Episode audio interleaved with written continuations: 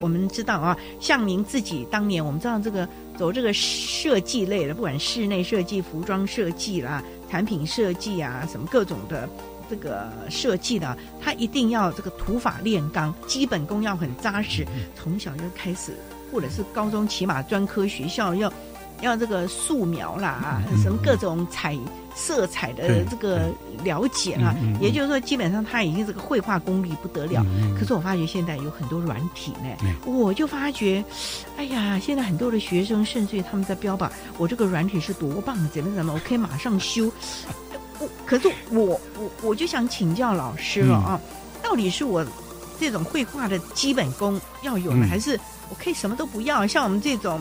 半半吊子的也可以，今天学会这个软体，嗯、我也可以来说我是设计师啊！哎，只要我会创意啊，对不对？反正我画工不如人，有有软体帮我弄啦。是是是是，呃，这么讲吧，反正设计师是人人可以讲。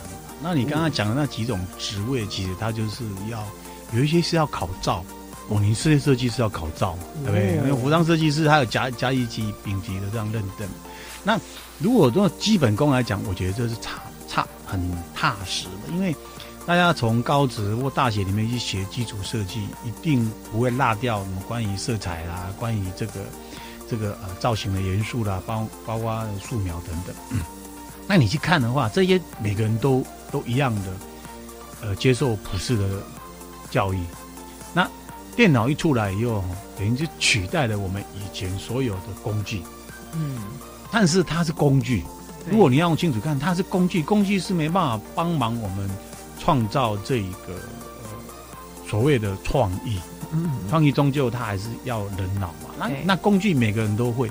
那现在你你的基本功扎不扎实，会反映到哪里？你去用这些工具的时候，虽然工具你技巧很熟悉，嗯，可是你做出来就是没有灵魂。你常常会看得到，对对对。然后你好不容易。用用电脑去修出一个图，修出一个水果出来，修出来好像又很新鲜，可是好像可圈可点，可看起来好像就是没有重量。嗯，所以我们常常在训练素描，哎，黑白啊，为什么就叫你去画质感跟重量？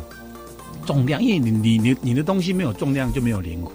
嗯，所以往往那种重量感，你要怎么去说？那就是以前你的基础训练培养过来，我们所谓讲的 art sense。然后放在你的工具，嗯，所以我们现在是很担心年轻的这些设计们，当然也有也有很好的基础，可是会被工具所绑架的话，嗯，你变成只是工具人，对，而变成不是创意人或设计人。好，那你刚刚提到，哎，我我很喜欢设计，我摸一下软体，或者外面很多补习班都教软体，对啊，然后你就回来当设计师。嗯，那你当然你这样讲也可以，因为那个设计师也也也人人可以讲啊。哦，我想现在满街都是师的啊，大师什么师都有。对，那问题是你的东西它被人家认同的，呃，认同的这种程度多寡才来才来呃，就是说肯定嘛。我常常有一句好好好好玩的话，就是说，我们现在很多得奖，很多拿这个奖拿那个奖。那我们在圈内里面讲说，得奖的作品呢，往往是在书上，书上，因为得奖会作品集啊。哦。可是我好卖的商品呢，是在架上。所以啊，我有现在这个曲高有时候和寡啊，有的时候。理想和现实还是是不是要妥协一下呢？这就我们在讲很多的室内设计师设计出来好像很漂亮，可是不符合人性的需求啊。也有这个这个在商商品设计、商业设计上也大把的事，大把的事。有人设计啊，放不了货架，放不了那个冰柜，那那那那一切都免谈嘛。哦，所以常常这这两两者之间起头来摆荡。你因为有人就是要。